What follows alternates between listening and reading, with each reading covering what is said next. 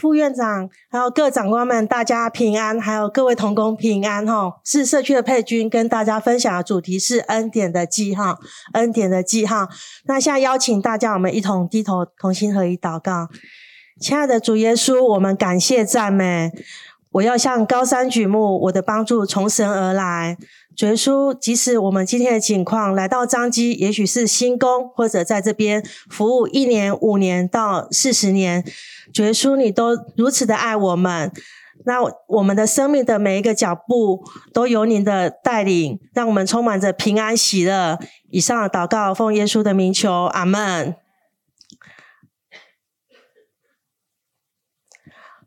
刚刚已经有读过诗篇二十三篇一到四节哈，这在我未信主之前，就是那时候来到彰基工作的时候，在那个宿舍的时候，就是都有牧者，然后会分享那个一些给我们这种牧道友的一个经节。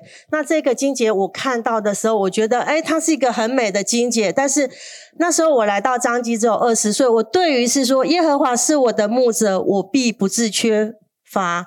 他使我躺卧在青草地上，领我到可安歇的水边。他使我灵魂苏醒，为自己的名引导我走义路。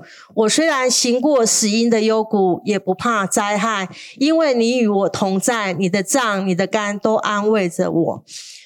行过死荫的幽谷，我就说哇，这个好像离我很远。然后，但是这句话就好像触动了我的心，觉得诶，这位神他是怎么这么奇妙哈？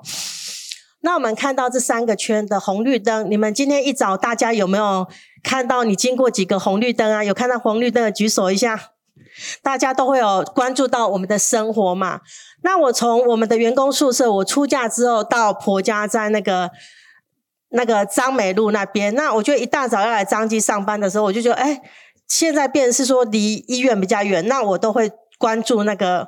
红绿灯，我说，哎，谁发明这个红绿灯？有时候好像有点不便，我们不能就是一路到底的骑。所以那时候我会关注到说，哎，红绿灯原来是有设定时间，它会因为一些车流量，所以我就会去做一些计时的状况。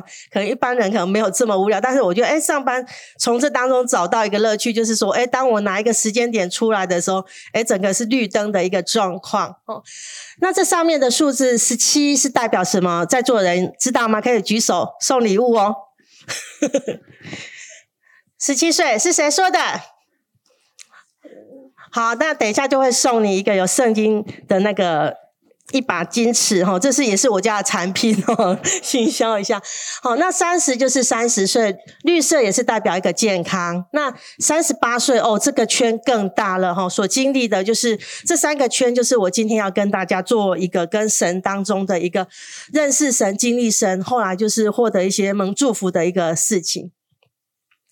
那认识神的经过，其实我是出生在我们在嘉义。那大家如果看从一高走到那个从八十二下去有一个那个鱼乡，知道这个地方是在哪里吗？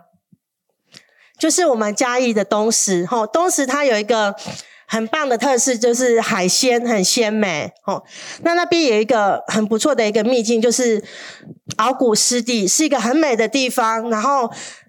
到不同的季节里面，它有不同的鸟类。那有如果喜欢赏鸟的人，到时候可以请接洽佩君吼，可以带领你们。我来社区工作的时候，那时候我有带三十个彰基的同工，我们到东石去，就是去了解一些养殖业的一些面向吼。那为什么会认识耶稣？其实他这里面就是我们东石的人民，其实很虔诚的，其实就。看行哎哈，就是变是说，在渔村里面，大家就是会去祭拜神明。那也许就是每个家庭有一个神明、三个神明，甚至是三个倍数的一个神明。那我们都这样去祭拜神明，就是我们的文化里面。那直到在十七岁的时候，就是我读护理学校。那时候进入学校的时候，我觉得比较特别，就是在宿舍里面睡觉的时候。我不知道是说，诶，我从来没有这样。那为什么就是离开家庭的环境之后，就是你睡觉当中，你都会有感觉，就是好像有民间所讲的说鬼压床这一件事情。后来我就告诉我的母亲说，我我怎么会有这样？然后妈妈就说，哦，那我们就是去问我们的神明，就求神问卜，然后稻草人的祭拜什么的。那时候妈妈都会叫我带着这个这个金爪，然后他说：“哎、你到学校的时候，就夜间的时候，你就要点一个，然后你就喝三口水。然后我这样喝的时候，我同寝的寝室觉得，哎、欸，这个佩君盖机管呢，他怎么在那个在学校做这样的事？然后就一群人，我们就围着说，为什么类似这样？然后就说，哦，因为经历了这一件事情，我也不知道怎么办。可是我去感受说，哎、吃了这个处方的时候，好像是有效。但是我觉得说，难道我一辈子要吃这个吗？我也试着不吃的时候。”哎，这种就是不好的那个压迫又来了，让我觉得是说也很困扰着我。结果有一天住在我下铺的同学，他是一个基督徒，他就说：“哎，佩君，现在是下课时间，让我带你去一个排球场。”我说：“去那边干嘛？”然后我们就一起去。他在那个当下的时候，他为我祷告，然后他是说，他就是。介绍这位耶稣说：“你愿意他成为你的生命的帮助吗？”然后我就说：“我当然愿意呀！”所以就如诗篇所说的：“神啊，求你保佑我，因为我投靠了你。你必将生命的道路指示我，在你面前有满足的喜乐，在你右手有永远的福乐。”当我就是认定这个主的时候，我就告诉我那个美娟同学说：“哎，美娟，以后哦，如果我毕业之后啊，因为其实那个祷告的当下，你怎么觉得是说，就是你的全身好像是整个是原本被枷锁，那整个是很放松的那个你的感受，不知道为什么是这样。然后我当下就远远的看着远方，告诉他说，未来我一定要去找一家哈有基督教的医院，因为我觉得这样才能保护着我，不然我觉得是说我很会担心害怕。”哦，那接下来的一个时段就是刚好那时候有在那个中融实习，我印象很深刻，就是我们护生团契刚好有一个张基的医师很帅来做那个。分享那一位就是周副，我刚好透过这个时间哈，刚好分享一下他那个演讲，就是在讲有关一些急救的部分。然后我就说，哎，这家基督教医院的医生居然都这么帅，好，那我就选择这一家。然后后来我们就因着这样，就是来到基督教医院上班的哦。那在基督教医院上班的一个过程，其实是蛮平顺，而且住在员工的宿舍里面。其实员工宿舍也让我觉得是说。哎，很开心，因为那里面有撞球，还有小型 KTV，还有电影院，然后在享受在那个当下。那在经历了就是二十岁到三十岁这个环节，就是三十岁我终于要出嫁，我也把自己行销出去。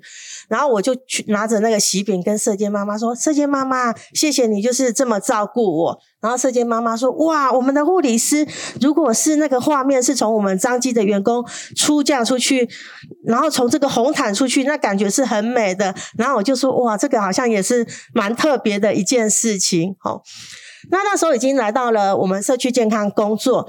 那同时期的时候，就是我们有大概前后的时段，就是有四个护理师结婚。那同时的当下，就是有三个护理师陆续怀孕，然后他们就开玩笑说：“诶，我们明年的预产期是那个虎年，所以我们就组了一个小虎队。”他们就要讲。那我在坐在后头的座位的时候，我心里想说。我怎么跟别人不一样？就是我们同时期，那为什么这三个人他们要组小虎队？那我到底是组什么队？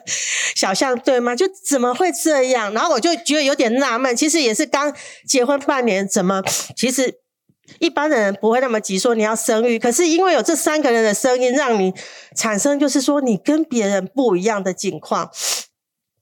那时候我就到那个妇产科，就是去找那个。吴新红医师，然后当下我们就是做了一些检查，结果在这个检查当下就是发现了就是有子宫内膜癌。后来医生跟我讲的这个诊断的时候，我当下嗯真的没办法接受。我回家的时候嚎啕大哭，然后第一个时段就抓住我婆婆，告诉我婆婆这件事。然后婆婆说：“佩君，你不要紧张，因为很多医师都会吼检查的是检查错误，所以你不用紧张。” 然后我心里想说。那个切片的一个状况怎么有可能？可是我回到房间的时候，我就安静的安静下来，有一个声音，就是有点是有一点神跟我们的一个那个回应。他说：“孩子，你就安静吧。”那那时候我觉得是说，死亡的绳索都绕着我，阴间的痛苦抓住我，我的遭遇患难愁苦，这样我真的是没办法。然后我就播诗歌，然后静静的在合适的那个房间里面，我就祷告。然后我就祈求说：“耶和华，求你医治我，我便痊愈；拯救我，我便得救。因你是我所赞美的。”那样的祷告去跟神的一个呼应。然后后续的时候，我就想说，诶，这样我还是要去找医师，因为医生好像说我是比较早期的。然后我就跟医生讨论说，诶，如果我是比较早期的癌症，那有没有有可能就是有治愈的那个状况？后来吴医师跟我讲分享说，诶，其实早期其实是在内膜癌里面，它治愈效果不错。那有一种是不需要动到手术，你可能口服用药，那会有成效，但是会因每个人的体质不一样。然后那时候我就觉得是说，哦，那我要凭着信心，就是。祷告，那居家的一群同事，他们也为着我，就是说，诶，原来佩君有一个抢救子宫的一个大计划。那每三年、每三个月，你就是服药，然后就进开刀房去看子宫内膜里面是不是，诶，癌细胞有没有一些变化。然后后来三个月进入到开刀房，那持续一年就是四次的时间进入开刀房。最后一次的时候，就是由增生细胞的子宫变成是说，哎，整个是变成恢复正常。那时候我就说，哇，这个耶稣实在太奇妙！恢复正常过程当中，我们就是接下来的抢救计划，就是执行那个试管婴儿。那我们的不孕中心的那个技术其实是也都诶很有名。那那那时候就充满着信心。那吴医师也给我许多的一个信心，说我们一定可以的。那后续就是这一个过程当中，神送了我们这个礼物，就是怀了四胞胎。然后那时候我们就整个很欢呼说，哇，真的不简单呢。然后吴吴医师就跟我讲说，其实这个四胞胎又另外一个危险的一个风险。那我们希望是说，呃，他是不是有自然淘汰还是什么的那个过程？不然这个你也是一个风险哦。后来就有一天在十一周的时候，就是发生了一个。发烧的状况，紧急送来张基的急诊。然后那时候后来送到那个产房的时候，无疑是第一个时间他赶快来。那一天刚好是假日，然后他就说：“哎、佩君啊，你这就是有些产妇是感染，有时候当天晚上就插 endo 送到那个加护病房，我必须要跟你这样讲。”然后那时候我好像只有一点点的一个意识，我就哦，全身是像一个火球，就是烧住你这样。那后来我们就是到那个产房的一个床边，然后刚刚有一个护理师，他就拉那个卡灯。拉着，然后我就看到十字架，因为我就哦，我好像快要挂掉的那。我看到十字架的时候，我就抓住祷告，因为我们时常在彰基的那个祷告堂里面，他们都有的人的见证就说：哦，当你遇到危害的时候，你一定得是这节基督公主啊，你要搞救我，就是救我。然后那时候我就透过这句的祷告，好、哦，这句是马太福音十四章三十节。的祷告，他说：“只因见风甚大，就害怕，将要沉下去，便喊着说：‘主啊，救我！’我因为这件事情，我就祷告住。然后那天晚上我就昏昏迷迷，但是我我记得我一直抓住这一句话。隔天早上的时候，其实我烧退了，整个就是好像嗯，你又恢复正常的样子。”后来吴医师来扫收纳的时候，他就是发现说：“哎，孩子心跳都没有了。”那其实这个过程有经历过吴医师、许医师还有陈医师。那过程当中，大家已经都很尽力。那我其实也借着这个分享，就是很谢谢大家。那当下可能我会觉得好像非常的创伤的那种的过程。那殊不知，就是有一天我去家访，那家属也知道是说，诶，我这个过程就是那时候说，哦，好像一个孕妇来的居家护理师，然后知道这件事情，就有安慰的我，然后他的安慰刚好是家属是一个基督徒。跟我邻居的阿俊是不一样，邻居阿俊知道这句的事况，他为了安慰我，他讲了说：“啊，佩君，你也给鬼啊，就是破气，这很大气球破了。”然后我觉得说，真是有点幽默，但是没办法安慰我。但是这个家属用这句话来安慰着我，他说：“两个麻雀是。”不是卖一分银子吗？若是你们的父不许，一个也不会掉到地上。他这句马太福音十章二十九节，他安慰着我，用神的话语来安慰着我。后续的日子，我就觉得是说，哎，也平安的过。但是我在祷告当中，是不是再去做试管这件事情，对我来讲，已经就是好像一点都没有平安，我都不敢做这种事。可是其实，在我迈入三十八岁的时候，我就觉得是说，诶，其实当母亲是一生的志业，是我很想要的。包括在我自己的婚礼上，我安排了十个花童，就是有点在摆接触活动上，有哪一个新娘会有十个花童？就是你很渴慕，就是说，当一个母亲进入婚姻里面，当一个母亲，然后去孕育一个孩子那样的盼望。后来三十八岁这一个圈，我就觉得是说，诶，这样我还是要给自己一个机会。然后后来吴医师那时候他已经没有在张机，后来我再找另外一位吴医师，然后我们还是比照那个流程，就是哦在做子宫腔镜，然后整个检查。后来那一天要去，他说哦如果检查没有问题，我们就接下来的计划，反正你之前有做过，大概知道。我说哦了解。然后去看 data 的那一天，他就说他看到就是说哦内膜里面就是有又癌化了。然后我当下就觉得怎么会这样？然后后来我要走出来那个 餐台的时候。我觉得我从那 table，我居然是没有力量，我居然有有点像滚下来的。然后我出来的时候，我就说：“哎，我那张机的护理师怎么没有扶我一下？”其实那种是很大的创伤，就是就是你怎么觉得你全身没力？然后我就觉得。整个是嚎啕大哭。那那天陪我去的一个护理师，原本我们是想说看完 data 我们要去庆祝，因为我们要接下来的一个计划，就变嚎啕大哭。我就那时候没有人帮我拍照，所以我网络上就找到这个，就是像这种的样子。然后张张妈妈的面店那边，然后我就觉得是说，哦，就没办法去做接受。但是我后来的心，我都觉得是说，我的心啊，你要称颂耶和华，不可忘记他的一切恩惠。他赦免你一切的罪孽，医治你一切的疾病，然后他救赎你的命，脱离死亡，以仁爱和慈悲为你的冠冕。我又觉得是说，哎，神一而再，再而三的，就是搭救我。那我这一次的一个大大的风雨，我可能也要就是。靠着这个耶和华。那当我预备一月份要手术的时候，其实我在整理一些可能要预备来张机手术。那我又看到了这一本手册，这本手册在我三十岁发生败血症的时候，一个社工师送我。那这个手册我一直祷告，它是一个。妇女为生育，就是精子卵子受孕那一刻，以及你第一周到就是怀孕的第十个月的一个过程的祷告。我这样的祷告了八年，然后我就觉得神啊，怎么祷告八年还是这样？然后我第一个就是内心很生气，我就把这个本子就是往地上丢，我就觉得说，我的阿爸天父，你怎么这样对待我？你就是整个那个气氛就是愤怒起来。可是当我丢弃的那时候，我的内心就是有一个感动，感动的声音就是告诉你公。就是我亲爱的傻孩子，你哪只灵光？你刚好去想着讲一个无健康的子宫，要那生一个迄个健康的囡仔？你刚好去想着这个问题，然后那时候好像就是整个把你的就是打开你的那个。情绪整个又 calm down 下来，那我觉得是说，哦，那这时候我还是要有信心，即使我今天即便就是我的子宫要做一个手术，但是我相信神，我这么盼望要一个孩子，他一定可以给我的。那我就透过圣经的这个话语，就是若你有信心，像以利芥菜种的那样的信心的时候，神必定会垂听。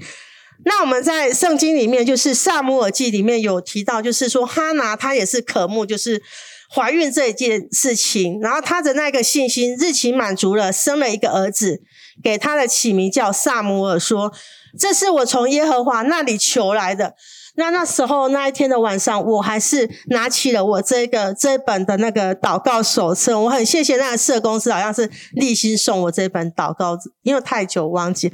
然后就我就很有信心的去祷告。那接下来就是我还是要做治疗嘛，就留职停薪做治疗。那做治疗的一个过程当中，就是那时候我记得已经走到那个放射肿瘤的一个阶段，就是做放疗。那时候有经历过那个张医疗长，然后我跟他说：“哎，接下来。”就是我们放疗快结束，后面的剩两三次，然后这当中我会去那个湖南省一趟，然后去跟他沟通说后面的一些治疗的一个状况。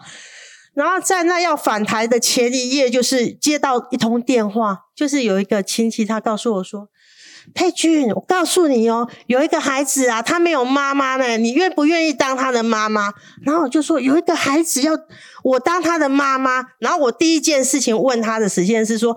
这个孩子是几月几号出生的？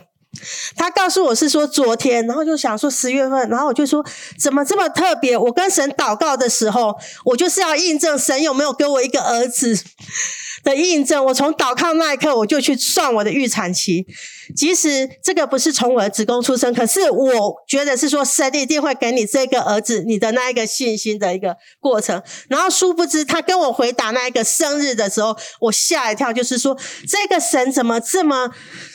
科学的一个根据里面，他居然这么信实的神，这样这么又真又活的神。所以圣经诗篇讲说：“儿女是耶和华所赐的产业，所怀的胎是他所给的赏赐。哦，圣经里面这样这样的一个话语是如此的美，不是像我们一般有时候长辈讲啊，佩君你嘛没生嘛，不要紧，因为今嘛姐姐科技的年代啊，人讲有囝有囝命，无囝就是天注定这件事情。可是我这么渴望当母亲的一个状况，我是拖住。拖住神，然后这当中的时候，我们其实要等候神。以赛亚书四十章三十一节有说，那。等候耶和华的必重新得力，他们必如鹰展翅上腾，他们奔跑却不困倦，行走却不疲乏。哦，等候，我们要等候神的时间，因为有些时候我们在做任何的事情，我们都会很急，说：“哎，神怎么没有立即给我？那你明明做了一个抢救子宫的一个计划，为什么到最后是一场空？你就觉得是说，哎，怎么都不是照着我我要的样式，然后你产生了许多。那当我们安静等候的一个。过程当中，神一路一路的带领，让我们觉得是说，哎，他是如此的一个不一样的境况。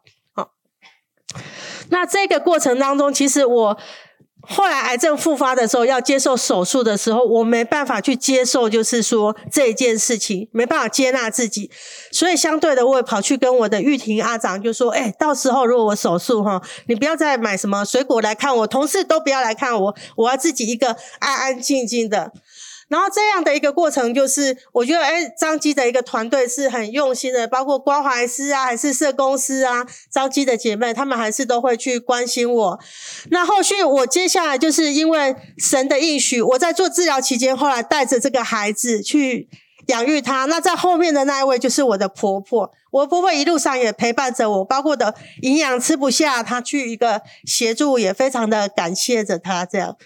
那到最后一次化疗要结束的最后一次，就是哎，那时候我的心也打开了，所以哎，我的同事，你看怀着怀孕的艾米也也来了，然后我的书记他们都来看我，鼓励我，然后我非常的一个感谢。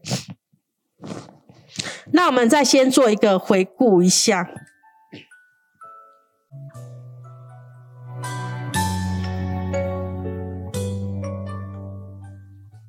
在那个三十岁的时候结婚，然后我我其实结婚之前，我们就一群伙伴，我们其实社区的护士，然后我就说，我今年要结婚，然后我以后要生三个孩子。可是我到病房的时候，我就觉得我只有一个意识，就知道说。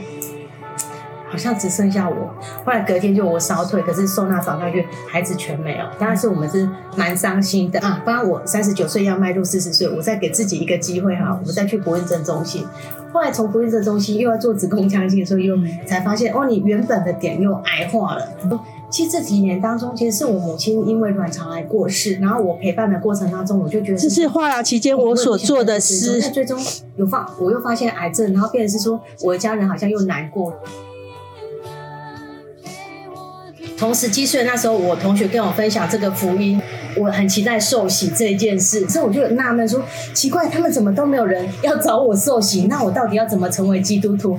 然后这当中我还觉得是说，嗯，我一定要计划，就是说，其实我要跟有基督徒的人交往，这样我才能嫁入基督的家庭。结果后来，其实我们的计划跟上帝的计划不一样。一个人呐，会遇到这样的事情，应该是上帝可以承受承载的才遇到的，是这样，就多多宝的来，然后。他已经来了，就是出生的一个月之后，他就来到我们这个家庭。然后这孩子叫多宝，就是如果是能成为多人疼爱的孩子，然后也是上帝赐给我们的宝贝，所以我就给他叫多宝，哎，是这样的意思。是二零一九年五月四号，五月四号清明节的前夕。就是一直以来最大的心愿，就是希望能够成为一个母亲。然后我觉得很感谢上帝，就是还能让我活着，然后成为一个母亲。因为我们知道说，哦，前面因为你罹癌生病，然后后来上帝预备可能是从一个健康母亲的一个过程。但是不管是今年是我第一个或者是第二个母亲节，我觉得对我的意义是蛮大的。然后我觉得很感谢上帝，感谢赞美神。我觉得我生病这件事情。居然没有让同事来参与这件事情，我自己觉得好像这个环节有点怪怪。我接下来回到职场，我应该就是更可以跟他们分享。那刚好快回职场的时候，就是梅老师他赖给我，他说：“哎，有没有什么事情要给你圆梦？哎，我要一个圆梦，就是是光头样子跟大家一起拍照。”那我自己认为说，做了这个动作之后，我可能自我接纳度会很好，然后之后我就能，因为我就喜欢自由的人，我干嘛要一个假发什么的那种状况？然后这个圆梦对我来讲，其实也是让同事就是陪伴这样的一个环节，我就说，哎，整个环节都扣好，就是蛮蛮棒的感觉。Bye.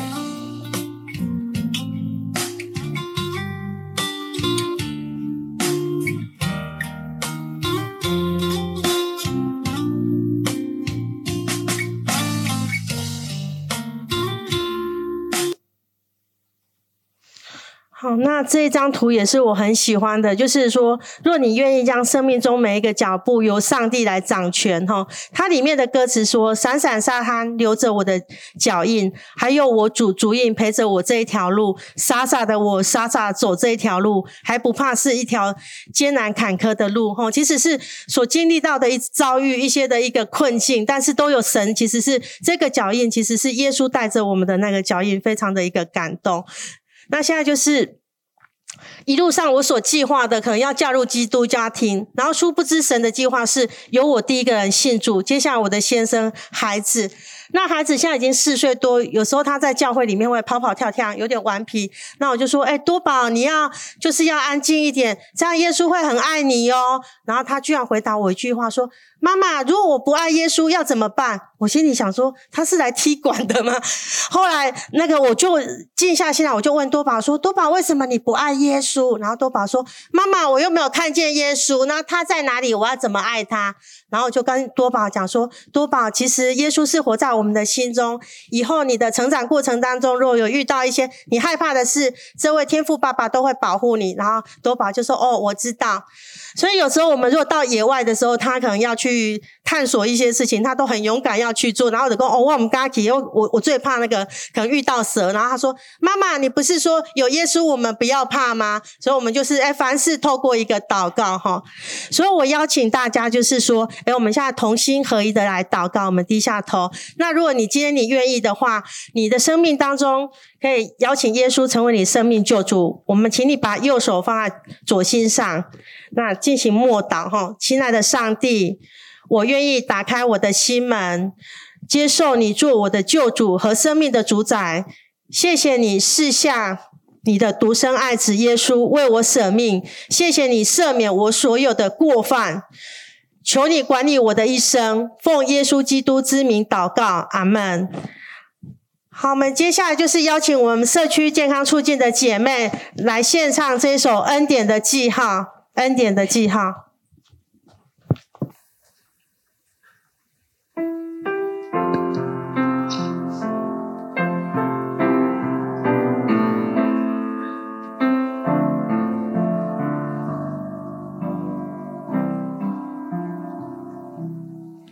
站在大海边，才发现自己是多渺小。登上最高山，才发现天有多高。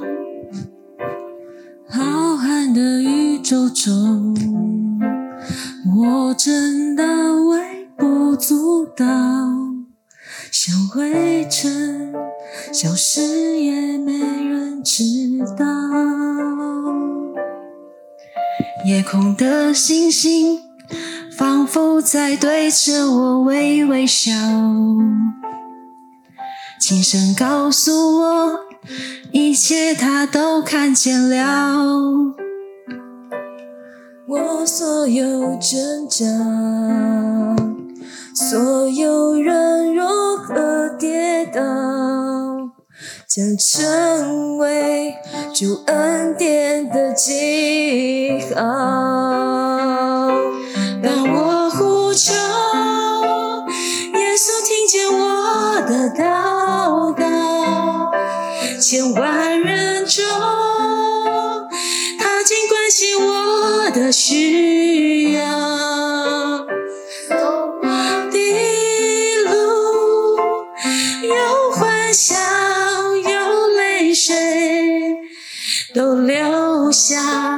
主恩典的记号，在风雨中，耶稣将我紧紧拥抱，我深知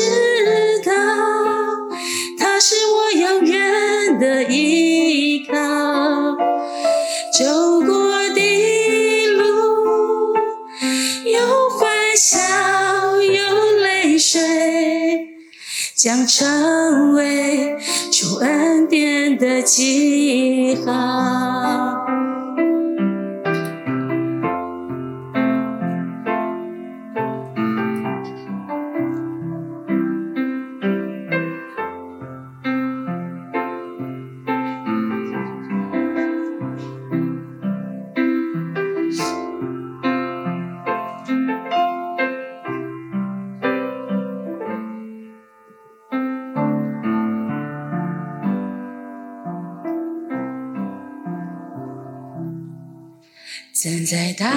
改变，才发现自己是多渺小；登上最高山，才发现天有多高。浩瀚的宇宙中，我真的微不足道，像灰尘，消失也没人知道。夜空的星星，仿佛在对着我微微笑，轻声告诉我，一切它都看见了。我所有挣扎，所有软弱和跌倒，将成为主恩典的记号。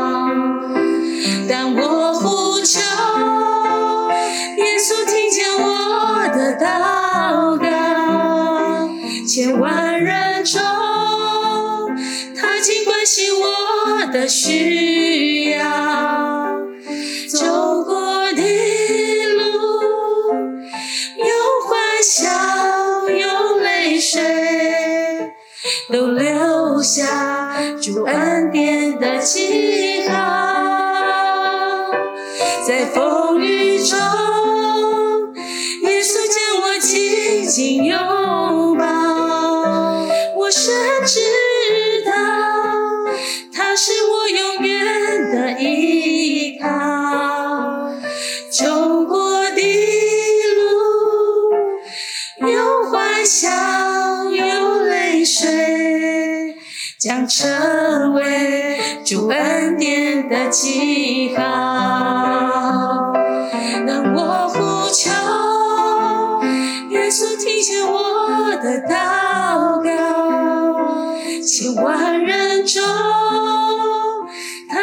起我的需要。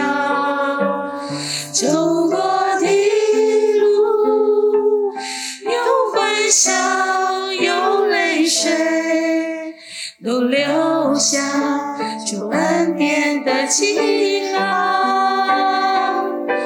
在风雨中。耶稣将我紧紧拥抱，我深知